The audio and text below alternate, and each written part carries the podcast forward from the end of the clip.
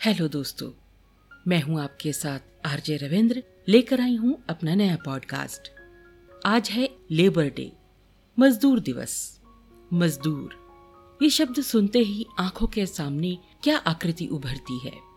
कड़कती धूप में माथे पे पसीना, कंधे पे रखा हुआ गमछा, टूटी हुई चप्पल, सिर और कंधे पर लादा हुआ बोझ।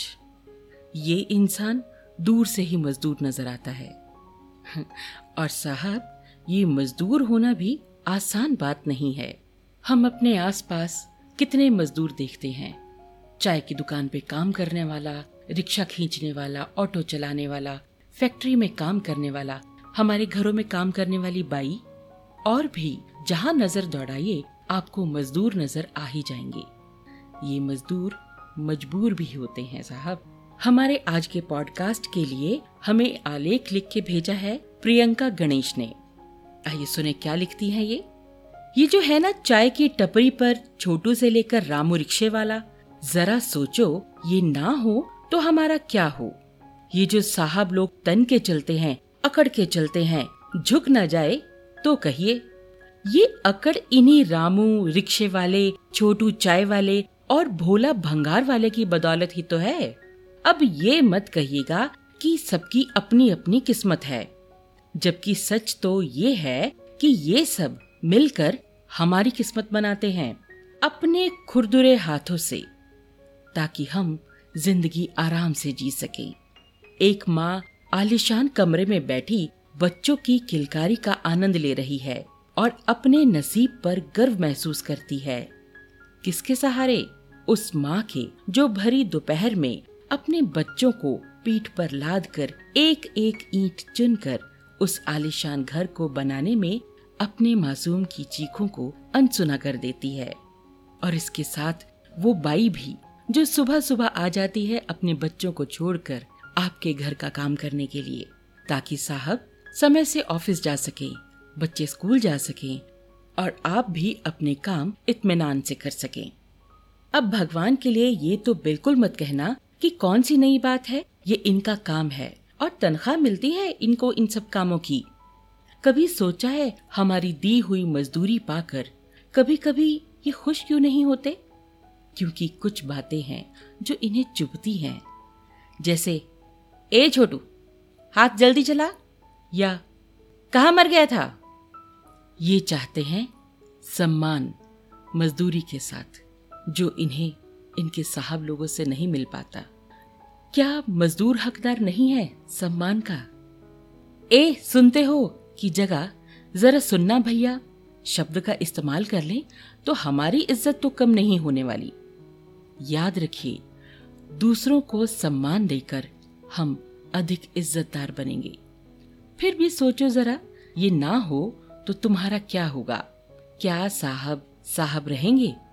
तुम्हारी हवा ना निकल जाए तो कहना। ये आलेख हमें लिख के भेजा था प्रियंका गणेश ने। दरअसल ये आलेख हमारा ध्यान आकर्षित करता है मजदूरों की स्थिति की तरफ़। मजदूर सिर्फ़ वही नहीं होते जिसके गले में गमछा और पैरों में टूटी हुई चप्पल हो। दरअसल हम सभी मजदूर हैं। ये बात अलग है कि हम व्हाइट कॉलर वाले मजदूर हैं, जो जाकर किसी एसी वाले दफ्तर में बैठते हैं और किसी के लिए कंप्यूटर पे मजदूरी करते हैं। लेकिन खट तो हम सभी रहे हैं ना? अगर आपके घर की मेड एक दिन के लिए छुट्टी कर लेना तो फिर निकल जाएगी आपकी मेम साहब गिरी दरअसल ये मजदूर हमारी ज़िंदगी को सिर्फ़ आसान ही नहीं बनाते, बल्कि संभव भी बनाते हैं। अगर ये मजदूर ना होते तो क्या ये गगनचुंबी इमारतें देखते हैं जो आप हो पाती? बन पाते ये लाल किले और कुतुब मीनार और ताजमहल? तो क्योंकि अब आप मान रहे हैं कि हम और आप सब मजदूर हैं और कहीं ना कहीं किसी ना किसी के लिए मजदूरी कर रहे हैं तो क्यों ना जो मजदूर हमारी आँखों के सामने हैं, ये जो मजदूर हमारे आसपास काम कर रहे हैं, हमारी तरफ़ से उनका थोड़ा सा सम्मान किया जाए, उनको थोड़ी सी रिस्पेक्ट दी जाए, उनके काम को सराहा जाए। और हाँ अगर हो सके तो उनको उनके सही नाम से बुलाया जाए। कभी आपने देखा है ये जो सब्ज़ी वाले भैया घंटी बजाकर आपको सब्ज़ी देते हैं? अगर आप इनको कभी एक गिलास पानी पूछ लेना तो उनकी खुशी का ठिकाना नहीं रहता। इन सब चीज़ों से हमारे मन में जो उनके लिए सम्मान है, ये ज़ाहिर होगा। बस ये छोटी छोटी बातें हैं और हमारा व्यवहार है, जो उनको महसूस करवाएगा कि वो हमारे लिए क्या है हमारी ज़िंदगी के लिए कितनी अहमियत है उन लोगों की? और सच जानिए, एक गरीब मजदूर अपनी मजदूरी के अलावा इज़्ज़त से ज़्यादा कुछ नहीं चाहता। अपने आसपास नज़र दौड़ा के देखिए कौन कौन मजदूर है यहाँ, और एक बार अपना दृष्टिकोण बदल कर देखिए कौन कौन मजदूर नहीं है यहाँ। हम सब मजदूर हैं और मजबूर भी। तो जब हम सब सेम लेवल पे हैं तो एक दूसरे की रिस्पेक्ट करना तो बनता है ना, बॉस? मुझे उम्मीद है कि आप मेरी और प्रियंका गणेश की बात पर ज़रूर विचार करेंगे। तो आपको आज का हमारा पॉडकास्ट कैसा लगा, ये आप हमें बताएँगे।